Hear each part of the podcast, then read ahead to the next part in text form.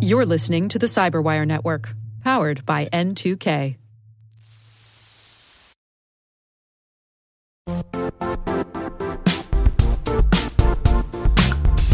The IT world used to be simpler. You only had to secure and manage environments that you controlled. Then came new technologies and new ways to work. Now, employees, apps, and networks are everywhere. This means poor visibility, security gaps, and added risk. That's why Cloudflare created the first ever connectivity cloud. Visit cloudflare.com to protect your business everywhere you do business.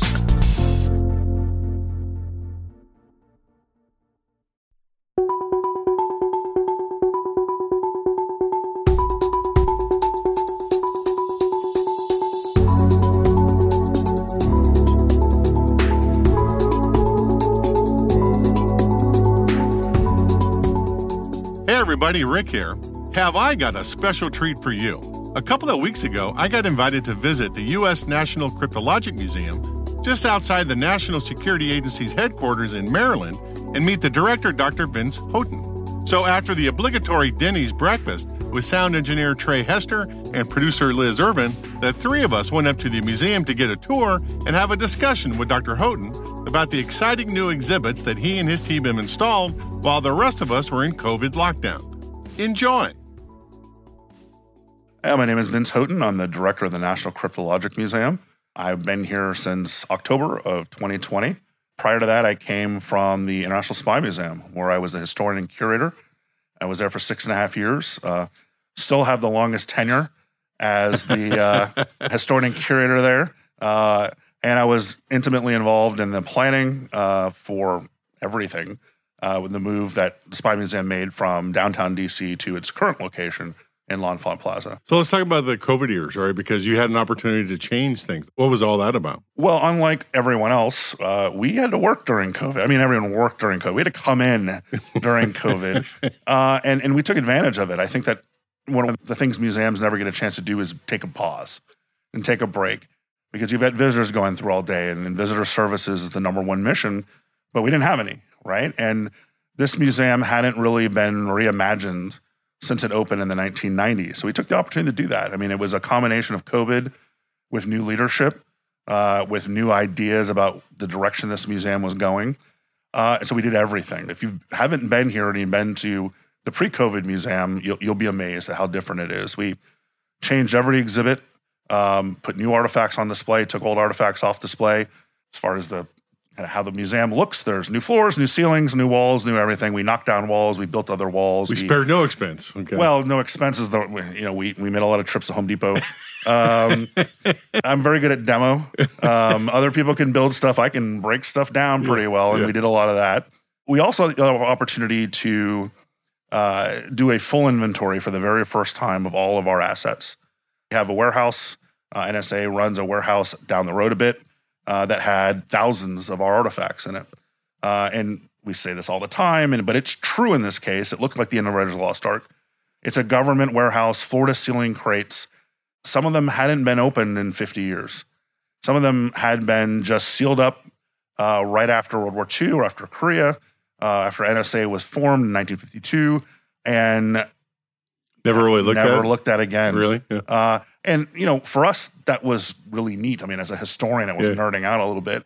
Uh, in many cases, though, it was frustrating because people put stuff in there without the intent of it being seen in a museum later Mhm. on. So the information they gave us was like German cipher machine, World War II, and that was it. And as unless it's an enigma or something similar, we had to do a lot of research to figure out what a lot of this stuff was. Uh, fortunately, we had the time to do that too. Uh, and we have a great archive here. We have the Center for Cryptologic History here. So we're able to kind of a team effort figure out what a lot of this stuff was that no one had ever really looked at before. and decide if you can talk about it, right? Because Right. A lot of it we had to say, okay, now I know this is in unclassified storage, but we didn't know what it was. Now that we do, Yeah. is there a kind of reevaluation of the classification level? And there was in some cases. Uh, we also have a classified storage area, which stuff hadn't been looked at in 60 years. We're like, look, this was put in classified in 1955. Is it still classified?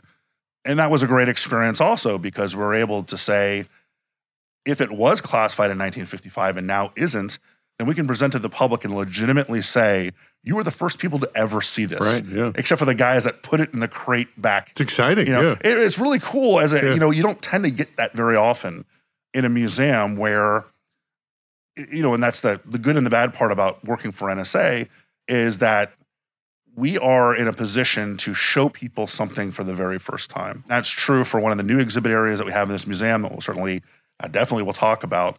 Uh, that was in the summer before we opened. We opened in October of 2022, so just a couple months ago. The summer before we opened, that hadn't been outside of the NSA headquarters ever. And we finally got it over here a couple months before we opened. And so the first groups that went through the museum were the first eyes to see some of these artifacts ever, except for the people that worked on them at NSA. Well, let's talk about some of the mechanics a little bit because you mentioned you had offsite storage, both classified and unclassified. I know the Smithsonian has big facilities, do- but you guys are not uh, associated together. You're not working together on this. This is your own. Yeah, deal. no, we partner with the Smithsonian on a lot of things, but Yeah. we're completely different entities. Uh, we're under NSA. For those that don't know, we have two bosses. Mm-hmm. We're in the Department of Defense, uh, and we're under the Office of the Director of National Intelligence, and not the Smithsonian, right? So we are NSA employees. Everyone who works here, everyone who works here is cleared like every other NSA employee, even though we work in a completely unclassified environment. I think one of the advantages of that is that we are able to see what's coming down the pipeline. So I can interact with the classified artifacts, especially the ones that might be unclassified at some point soon. So we can start planning exhibits. So the mm-hmm. minute something is unclassified, I can put it on display and say, for the first time ever, come see this. And that's kind of a really interesting dynamic that I think you don't see other places. No, but our warehouse is NSA controlled. It's not just our stuff, there's other things there as Sure. well. And we took it from, I believe we had something close to 8,000 artifacts, which is nothing. I mean, the Smithsonian has 800,000 Yeah. And pared it down, which is usually don't do, but we pared it down because some of these crates just had a bunch of power cords in them that had Like- no machines like they went house, to. yeah. Yeah. or you know, or chairs that someone said the museum will want this. I'm like, it's just a desk chair. Why would it?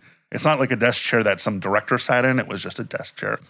So we pared it down to about 5,000, which is much more manageable.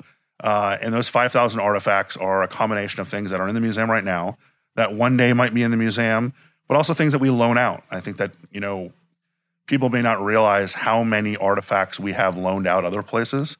Uh, there are almost 40 institutions around the country that have our artifacts. Basically, if you go on a trip somewhere and you go to a museum there's an enigma in that museum, it probably is my enigma. It's one of the ways we get our names out there. Uh, and it's one of the ways that we can kind of fulfill the mission of educating the public about cryptologic history. So you just don't have to come here. You can go to your local museum, let's say, and see something. Yeah, if you're near a presidential library, because there's a lot of stuff we send to presidential libraries. We do that for again for several reasons. One is to get it's advertising for us, uh, letting people know we exist. But also, it's our mission first and foremost is not to get people to want to join the NSA. It's to get people to learn about the history of cryptology.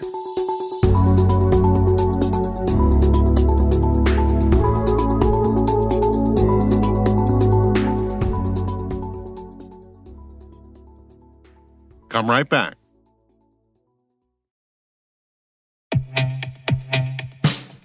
In the complex world of enterprise identity, securing legacy web apps at scale can be daunting.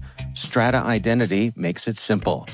With Strata, you can effortlessly integrate non standard apps with any identity service, like MFA or SSO, with zero coding and zero hassle. Designed by identity architects for identity architects, Strata works with every vendor, standard, and app architecture. This means your apps can now speak modern protocols and integrate seamlessly with your chosen identity services. From securing on prem web apps to migrating away from outdated identity providers or consolidating them, Strata helps you keep your complex access policies as you modernize your identity infrastructure and get rid of technical debt. Join leading organizations like 3M, Dallas County, and CIBC in securing your apps with Strata. Visit strata.io slash cyberwire, share your identity security priorities, and receive a complimentary pair of AirPods Pro. Offer valid for organizations with over 5,000 employees. Connect today at strata.io slash cyberwire.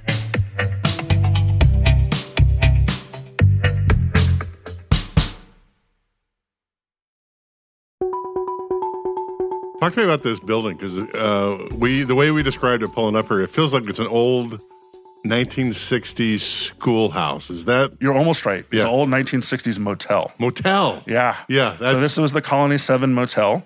Uh, the, where we're sitting right now was like the main building. And in the parking lot in the back would have been the high rise motel rooms. Uh, those were all knocked down for the parking lot. And then this main building was was changed into what is now the museum. Essentially, this was the motel right outside the gate at NSA where people would come if they're being recruited or if they were visiting. Uh, they could keep them nearby.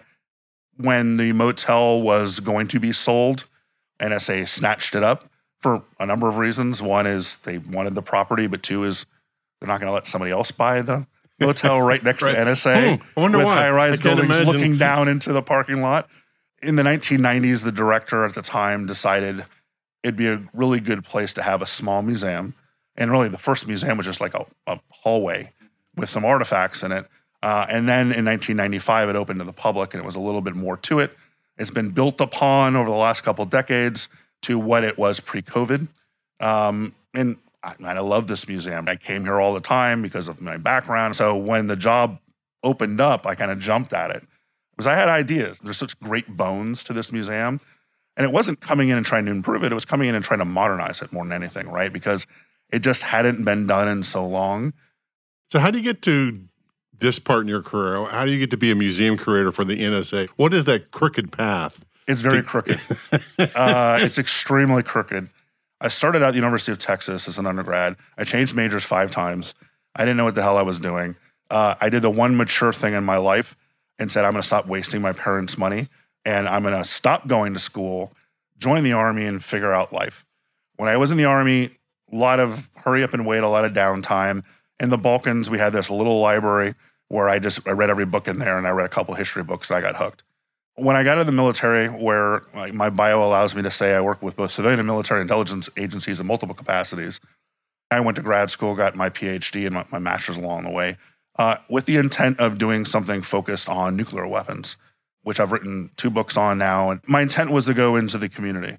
I had conversations with the Department of Energy, which I was a very small but pretty awesome intelligence agency, focused on mainly counterintelligence or nuclear facilities around the country, whether it's a lab like Los Alamos or Livermore. So there's counterintelligence aspects within DOE. That was my intent. And actually, I'd gotten pretty far in the process. My predecessor at the Spy Museum, Mark Stout, who was the historian curator before me, was leaving around that same time. And so I just, you know, let me go talk to them. Let me go kind of, you know, I didn't, I had no intention of taking the job at the Spy Museum, none whatsoever Might be a fun just to go see what they're doing kind just of thing. a chat, Yeah. right? Just you know, why not? So I had nothing to do that day, so I went in and chatted, and and and I met with the former executive director Peter Earnest, who spent 36 years at CIA, operations guy, great great guy, uh, and then my soon-to-be boss, uh, who was the head of all content for the museum, um, and they it was an interview, and and I. I was so laid back because I had no intention whatsoever of working there that I was probably the weirdest interview they'd ever had the first question my f- future boss asked me was, What do you love about museums? And my answer was, I don't really like museums. They bore me. And she was like, What? What? Why are you here? and and I, I clarified it a little bit like, Look, there's museums I love. Like, I, I grew up in Miami, but I was born in DC. So we went up here, came up here all the time, as their friends were still up here. So I went to Air and Space a hundred times as a kid. Mm-hmm. I love the U.S. History Museum. I love museums that have the things like the museums, the regional ones that have like, here's an example of a something or other that bores me. But if I can see Apollo 11, I'm in. So that's kind of my answer was like, I don't really like museums all that much. I'm not a museum person, but there are certain museums I do like. I kind of explain it. And then they drop the bomb on me that anyone who knows me, I, I, I a kind word is ambitious, an unkind word is egotistical. uh, and they said, you know what? We're redesigning the whole museum. We're actually going to move. We're going to spend a lot of money and we're going to create a brand new spy museum. And the person who comes in and does this job will have a big say in the content and the artifacts and the exhibits in the new museum. Like that, that was, you could not say anything that was more tantalizing to me than the chance to design the new spy museum. So I took the job uh, and spent six and a half years there working on creating what is now there in L'Enfant Plaza. And then I discovered after we opened that I really love the idea of designing and building a museum. The day to day operations of it kind of bored me a little bit. Uh, so I was getting a little bit antsy uh, when this job popped open. And it was one of these things where serendipitous timing, you know, uh, Patrick Weadon, who had been the longtime curator here at the museum, was retiring. There was an open spot uh, to work at NSA, which I never ever in a million years imagined I would be doing. And I said, let me go talk to them. It was another one of those let me go talk to them things. And the idea was that one day there's going to be a new building that's going to need to get designed. In the meantime, uh, we're in the middle of COVID right now, so there's a lot of opportunity to do some cool stuff. And I said, okay, let's do this. And what's really interesting is there's a joint leadership here at the museum that is like a dream come true for someone like me because I have a co leader. She's, she's called the chief of uh, the museum. So she does all the bureaucratic stuff. You know, like most museum directors, half their job, if not more than half, is like personnel issues or yeah. you know budget, running the nuts and bolts. Yeah. I don't do any of that stuff. Basically, I'm the creative team. Like I sit there thinking about new exhibits. I sit around thinking about programming and what cool stuff we can do, and I don't have to worry about the other end of things. Which there's no better situation for someone like me who my staff will tell you when we were thinking about designing this museum, I sat in the middle of the floor and just kind of looked around and said and imagined things in my head about where things could go and, and what we could put places. And it looked like I was taking a nap in the middle of the floor. And then I'd stand up and be like, give me some paper. Let me write this down. So there's somewhere back in a, in a drawer, there's a bunch of drawings. I'm not very good at it. So there's a bunch of like, looks like a third grader, did a bunch of drawings in the museum. I'm like, we can put this here, we can put this here, put this here. And then I'd hand it to a real designer yeah. and say, can you make something out of this? And they did. So we're getting ready to take a tour here. What is the theme that we're going to see here currently? Is there a thread that kind of walks everything through, or it's not a chronological thread? So there's there's we decided to design this to where you didn't have to go in order mm-hmm. like a mm-hmm. linear path to the museum. I think the big theme is uh, what I call the holy trinity of artifacts, and that is artifacts that are the first of something, so serial number zero or the prototype, artifacts that are the only one of something, so maybe they made a thousand of them and there's only one left and we've got it. Or artifacts that were used by an individual, very specific person, or in a specific historical event. My goal is to get to 100% of our artifacts on display fall within one or more of those three categories. Right now, we're at about 80%. So the threat is you're seeing in every direction you look things you can only see here. We're in Washington, D.C. area. We're competing for eyes, right? We're competing with the Smithsonian's, with the Spy Museum, with all the great stuff you can do in Washington, D.C you've got to make a point to come up here. It's a little bit of a drive. It's not terrible, but you know, it's not like walking along the mall and popping into right. one of the museums. So how do we draw people here? We draw people here with the assets that we have that no one else does.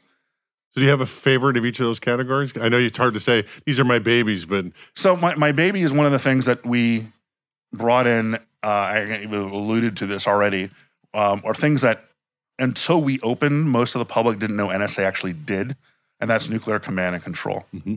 When I got here, after a little while of kind of figuring out what our assets were, we got a we got a phone call from what we call NC2, Nuclear Command and Control, and they said, "Hey, look, all of our stuff is now obsolete. So a whole generation of equipment that we used is no longer secret, or it's going to be declassified very soon. Would you want it for the museum?" And I'm like, "Yeah, of course."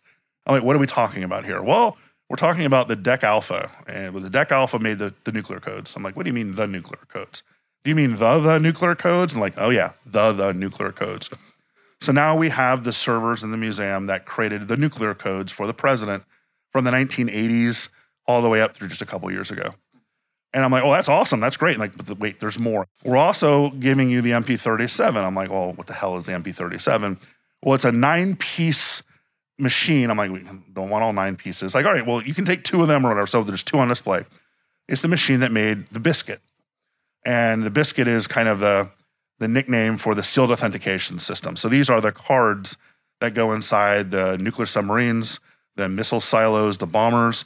That, that we see in all the movies. In the movies, that... right? When the president sends the start World War III message, they go to the safe and one guy opens one safe and another guy opens the other safe. They pull the card out, they break it, and inside is the authentication code for that message from the president. I just thought that was movie magic. it It is not movie magic. So we have the actual server and machine that created those from the 1980s all the way up through just a couple years ago.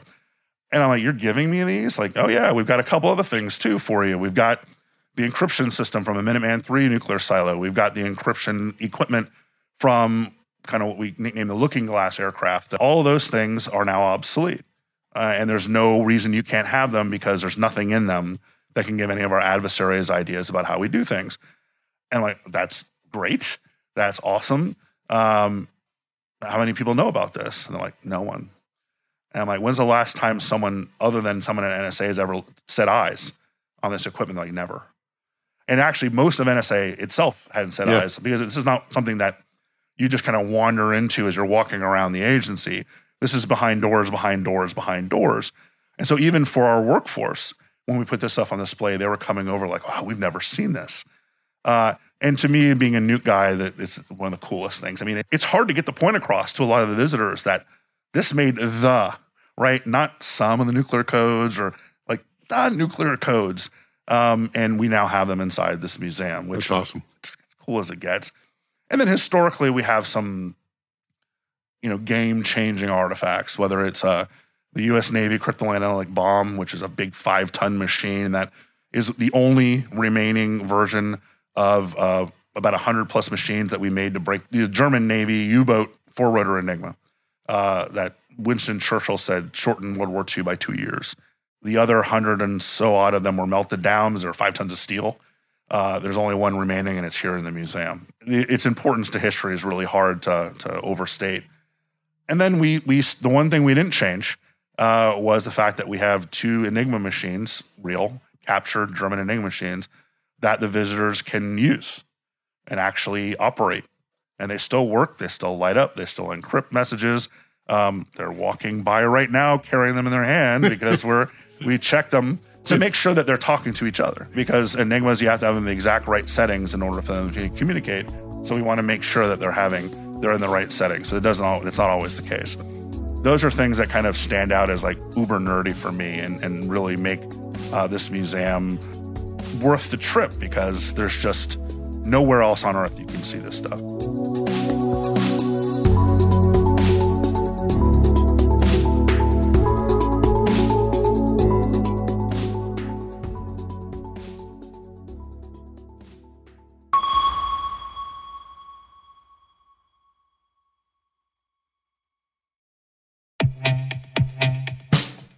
And now, a message from Cyberbit. Mastering cybersecurity is like mastering a sport. You build muscle memory through rigorous practice, then you train as a team to foster cohesion while operating under pressure. Like athletes, cybersecurity professionals thrive on hands on simulation. But traditional courses, certifications, and open source labs won't build you a winning team. You need Cyberbit. Cyberbit offers a hyper realistic simulation environment for your SOC, IR, and C suite to refine your skills, all using the market leading SIEMs, EDRs, firewalls, and WAFs they use every day. Cyberbit is offering Cyberwire listeners a free live fire exercise. Sign up your team now at cyberbit.com slash cyberwire.